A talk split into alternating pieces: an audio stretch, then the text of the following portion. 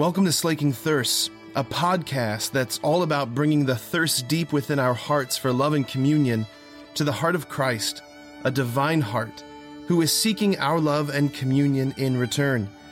The hope is that the two thirsts would meet and both thirsts would be slaked. Friends, Trinity Sunday always has a uh, special place in my heart as a priest. My very first Mass that I celebrated the day after I was ordained. So I was ordained May 21st, 2016. First Mass was at my home parish, May 22nd. It was the Solemnity of the Most Holy Trinity. So Trinity Sunday is in some ways an anniversary in my heart. It's wonderful to celebrate this, uh, this solemnity. So, so this past week, Sunday through Friday, this past week I spent uh, as the chaplain down at Catholic Youth Summer Camp at uh, Damascus Mission Campus. It's, it's located in Centerburg, Ohio. It's the geographical center of the state of Ohio. I was the chaplain for their first week of, of middle school camp. So, throughout the entire summer, they have nine weeks of camp. They run uh, a high school camp and a middle school camp consecutively at the same time, all nine weeks. So, I was the chaplain for the 250 middle schoolers who were there from all over the state, all over the country. There was kids from San Diego, kids from Hawaii were there. It was amazing. Anyway, it's a high adventure, high adventure, high activity uh, camp that combines high adventure stuff with like beautiful, powerful spirituality and you rock climbing, high rope stuff. Uh, there's awesome stuff on the lake. You get to play paintball. I got to play paintball with some nuns. Come on now. I mean, that's like, that's, that's a bucket list item that I got to check off this week. Shoot and lighten up some nuns.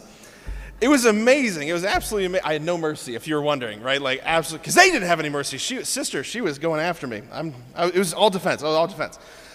It's like stepping into the Acts of the Apostles, this place. It's, uh, you see miracles unfolding, people encountering Jesus. You see, I, I witnessed a girl who, she, uh, she was climbing the rock wall, this 11 year old girl, her foot slipped off this little rock and she dislocated her knee. It was horrible. She's screaming, everyone's freaking out and crying. We get the ambulances there.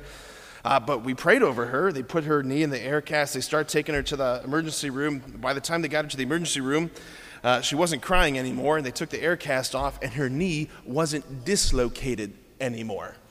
I don't know if you know, because I didn't know, but that doesn't just happen. like it doesn't just go back. So the doctors were like, What did you do? And they're like, We prayed over it. They're like, Holy cow, right? It was awesome.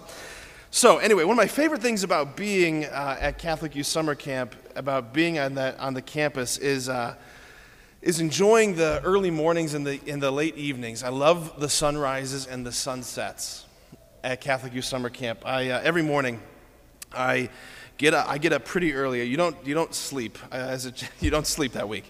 But uh, you get up very early. I got up very early, and I would come to these picnic tables that overlook this beautiful field. I'd have my Bible, my journal, um, a big cup of coffee. Big. I, 250 middle schoolers, did I mention this?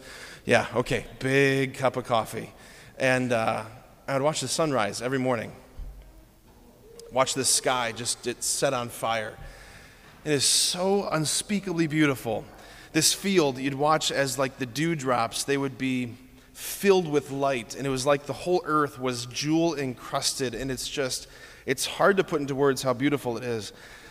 And then there's the sunsets at the end of the day, right? It's the sunsets over this 25 acre lake they have on the property, and um, it's called Lake Joy. And all throughout the day, the high schoolers and middle schoolers are, are at Lake Joy doing all sorts of crazy waterfront activities, swimming, uh, chicken fights. There's huge obstacle courses, zip lines. There's a blob thing, you know, where you jump down and someone gets shot off the end of it. I also blobbed a nun, okay, another bucket list thing.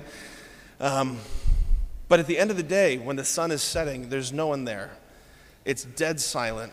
It's totally calm. The water is completely flat and all you hear is the symphony of God's creation around you. You hear the orchestras, or the orchestra of the grasshoppers and the birds and the wind blowing through the grasses, and the sky is just on fire. And it's just so unbelievably, painfully beautiful. And every morning, every evening, as I've been there over the past many, many years, enjoying these moments, these very quiet moments, I have the same strange experience this thing bubbles up in my heart as I watch these sunrises, as I watch these sunsets. This same bizarre thought bubbles up, and it goes something like this. And it's going to sound weird. The thought is this I wish that I could eat that. I know, I know. I know I am what they used to, you know, call husky, uh, right? Okay, it's not politically correct anymore, so But the fact that I ate everything as a boy growing up has nothing to do with the fact that I want to eat the sunrise. That place in my heart, I, have come to know um, in my time of prayer and study of the Christian life and spirituality that that thing that bubbles up that says, I want to eat that, comes from a very deep and ancient place in my heart. And I bet if you took a second and search your own heart, search your own memories, there's moments that you've had like this moments of such exquisite beauty where you've been struck by such beauty or pierced by such beauty. And at the same time, there's this aching pain, this suffering that enters into it, right? Because, like, you're here and the beauty is there right like i'm here and the sunset is there and like i want to i want that to be with me i want to be part of that thing i want union with it right and look i'm not just talking about sunsets and sunrises waterfalls and butterflies. I'm not just talking about that kind of stuff. And like and, and i do want to speak in particular to my brothers who are here tonight because i do think this is one of those areas of christian spirituality where we kind of as men kind of tune out. Like tune back in. Stay with me because this is about your heart too. Like, especially my brothers, think back to when you were a little boy. Like, what were those places in the woods that drew you, those secret places in the woods that only you knew about? Were there, like, branches on particular trees that you just found yourself lingering in? Were there books that just riveted your imagination? What did you collect as a little boy? Was it bugs? Was it rocks? Was it matchbox cars, baseball cards? Like, can you, right now, can you smell like what those baseball cards used to smell like? Like, what were the movies that first pierced you, that like moved your heart, right? Star Wars, Indiana Jones, E.T. Like, I remember the first time I saw E.T. Obviously, I was born after it came out, but I remember the first time I, I remember seeing it, and I remember like being so like when, when the boys are riding those bikes right they're riding those bikes they're running from the cops all those adults and those bikes just suddenly take off and they start going into the air man whole my like five year old heart was like like just overwhelmed, right? So, like for the next month, I'm on my bike wearing a red hoodie sweatshirt, trying to, why isn't my bike floating, right?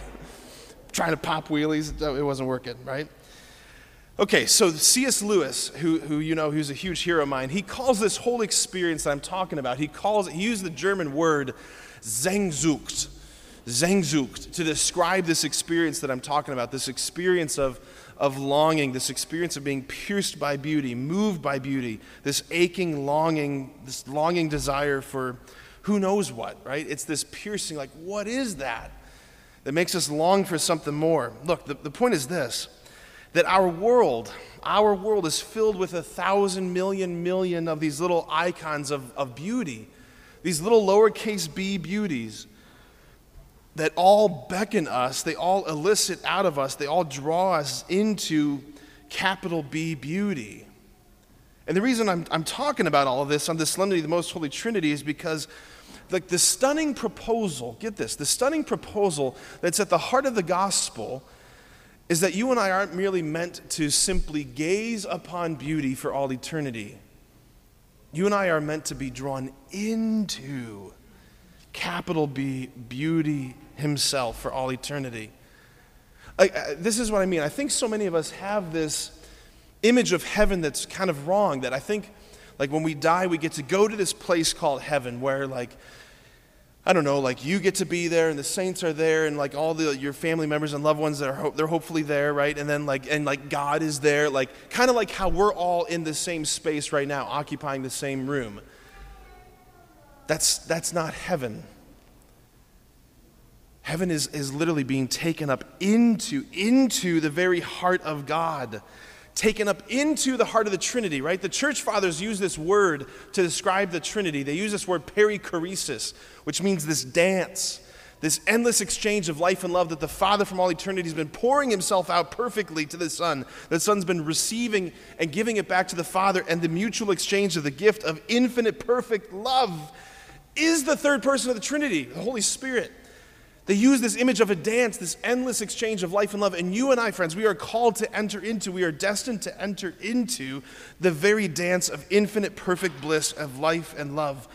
Like we are going to enter it, and it will enter us like, like heat in hot water, like completely subusing us. This week, as I was thinking about this homily, uh, an icon kept coming to my mind, a, a very old icon in the Eastern tradition. Um, it was written by a 14th century Russian iconographer named Rublev. I want to do something right now in this homily that I've never done before, and you're going to think maybe this is scandalous and weird, but I'm going to ask you to pull out your cell phones because I want you to look up this picture. This is going to be like a participation moment right now. So if you got a smartphone, pull out your cell phone. I want you to Google search. I want you to search the image Rublev, R U B L E V, Rublev, Trinity icon. And if you don't have a phone right now that can search that, you can maybe search this when you go home. But Rublev, Trinity icon. And maybe if you don't have your phone, you've got someone around you who can, who can show it to you. Okay, so this is an icon that depicts the three persons of the Trinity. It borrows a story from the Old Testament when Abraham is visited by those three angels. So you got the Father, Son, and Holy Spirit, and they're surrounding an altar. And on the center of the altar is the Eucharist, which is so powerful. But right there in the very front, in, in the space where you, the viewer, are, if you notice, there's an open space. There's, there's another seat, empty seat at the table, if you will. This is deliberate. This is deliberate because it's speaking to the invitation the invitation. This is that's where you are meant to enter into this. That's where you and i are literally like heaven opens a door for you and i to enter into the very heart of the trinity. That is home beckoning us in right? Saying enter into your master's joy. Come in. The way and the way we enter into it precisely is right there at the center is the eucharist right? We call it the pledge of future glory. Like we're tasting now the future glory, right? So the Eucharist is the invitation into the very heart of the Trinity to consume perfect bliss, perfect love, to begin tasting, if you will, that perfect sunrise, that perfect sunset. Every Eucharistic celebration begins in the name of the Father, the Son, and the Holy Spirit. Every Mass is entering into the Trinity. Look, friends, we were, we were made for this dance. We were made for this dance, this perfect, endless life, love, bliss, perfect communion. And our hearts whisper this to us all day long. If only we have the ears to hear it. Like, but so often we do shut it down because we think that's stupid. That's a stupid desire. You can't eat the sunset. You can't eat the sunrise. If we listen to our hearts, though, our hearts aren't stupid. We yearn for perfect beauty, perfect love, perfect joy, perfect communion, perfect connection. Like, I never want to be isolated. I never want to be alienated. I never want to be mistreated. I want to be invited into the best of things. I want to be part of beauty. I want to eat the sunrise. I want to drink the sunset. As stupid and as crazy as that sounds, my heart's not stupid. Your heart's not stupid for wanting that. Because what the church is saying to us today by the solemnity, the church is holding out this bold proclamation that if it weren't true, it would be cruel. The church is saying, one day you will. One day you will. I want to I want to end this homily tonight. I want to end by sharing a section from a sermon that I consider to be one of the greatest sermons preached in, in all of Christianity. It was preached by C.S. Lewis. It's a sermon called The Weight of Glory. This is what C.S. Lewis says about this, just so you know that I'm not the crazy one who wants to eat the sunset. Concerning the glory promised us, we are told in Scripture that we are to shine as the sun, we are to be given the morning star. I think I begin to see what it means, he says. In one way, of course, God has given us the morning star already. You can go and enjoy the gift of many stars on many fine mornings if you get up early enough. And what more, you may ask, do we want? Oh, but we want so much more. Something the books on aesthetics take little notice of. But the poets and the mythologies, they know all about it. We do not merely want to see beauty, though God knows even that is bounty enough. We want something else which can hardly be put into words to be united with the beauty we see, to pass into it, to receive it into ourselves, to bathe in it, to become part of it, or if you're me, to eat it and drink it. I want to drink it. He continues, That is why we have, through all of our stories and mythologies, filled the air and the earth and water with gods and goddesses and nymphs and elves, that though we cannot, yet these projections of our human nature, they can enjoy in themselves that beauty and grace and power of which nature is the image. That is why the poets tell us such lovely falsehoods. They talk as if the west wind could really sweep into a human soul, but it can't. They tell us that beauty born of murmuring sound will pass into a human face, but it won't, or not yet. For if we take the imagery of Scripture seriously, if we believe that God will one day give, the, uh, give us the morning star and cause us to put on the splendor of the sun, then we may surmise that both the ancient myths and the modern poetry, so false as history is concerned, may be very near the truth as prophecy. Listen, at present we are on the outside of the world, the wrong side of the door. Think of Rublev's icon. On the opposite side, on the wrong side of the door. We've not yet entered in through the door. We discern the freshness and purity of morning, but they do not make us fresh and pure. We cannot mingle with the splendors we see. Like I want to mingle with the beauty of that field, the beauty of the sunset, the beauty of the sunrise. Then he says this But all the leaves of the New Testament are rustling with the rumor that it will not always be so. Someday, God willing, we shall get in. Friends, what we're celebrating today is the fact that God has opened up a door into the very heart of the Trinity itself.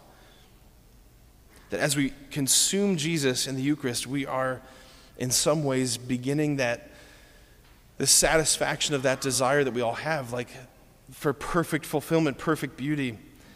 So I just want to invite us to just pause for a few seconds, maybe close your eyes. Let us get in touch with our hearts, with our desires, what is moving and stirring in there.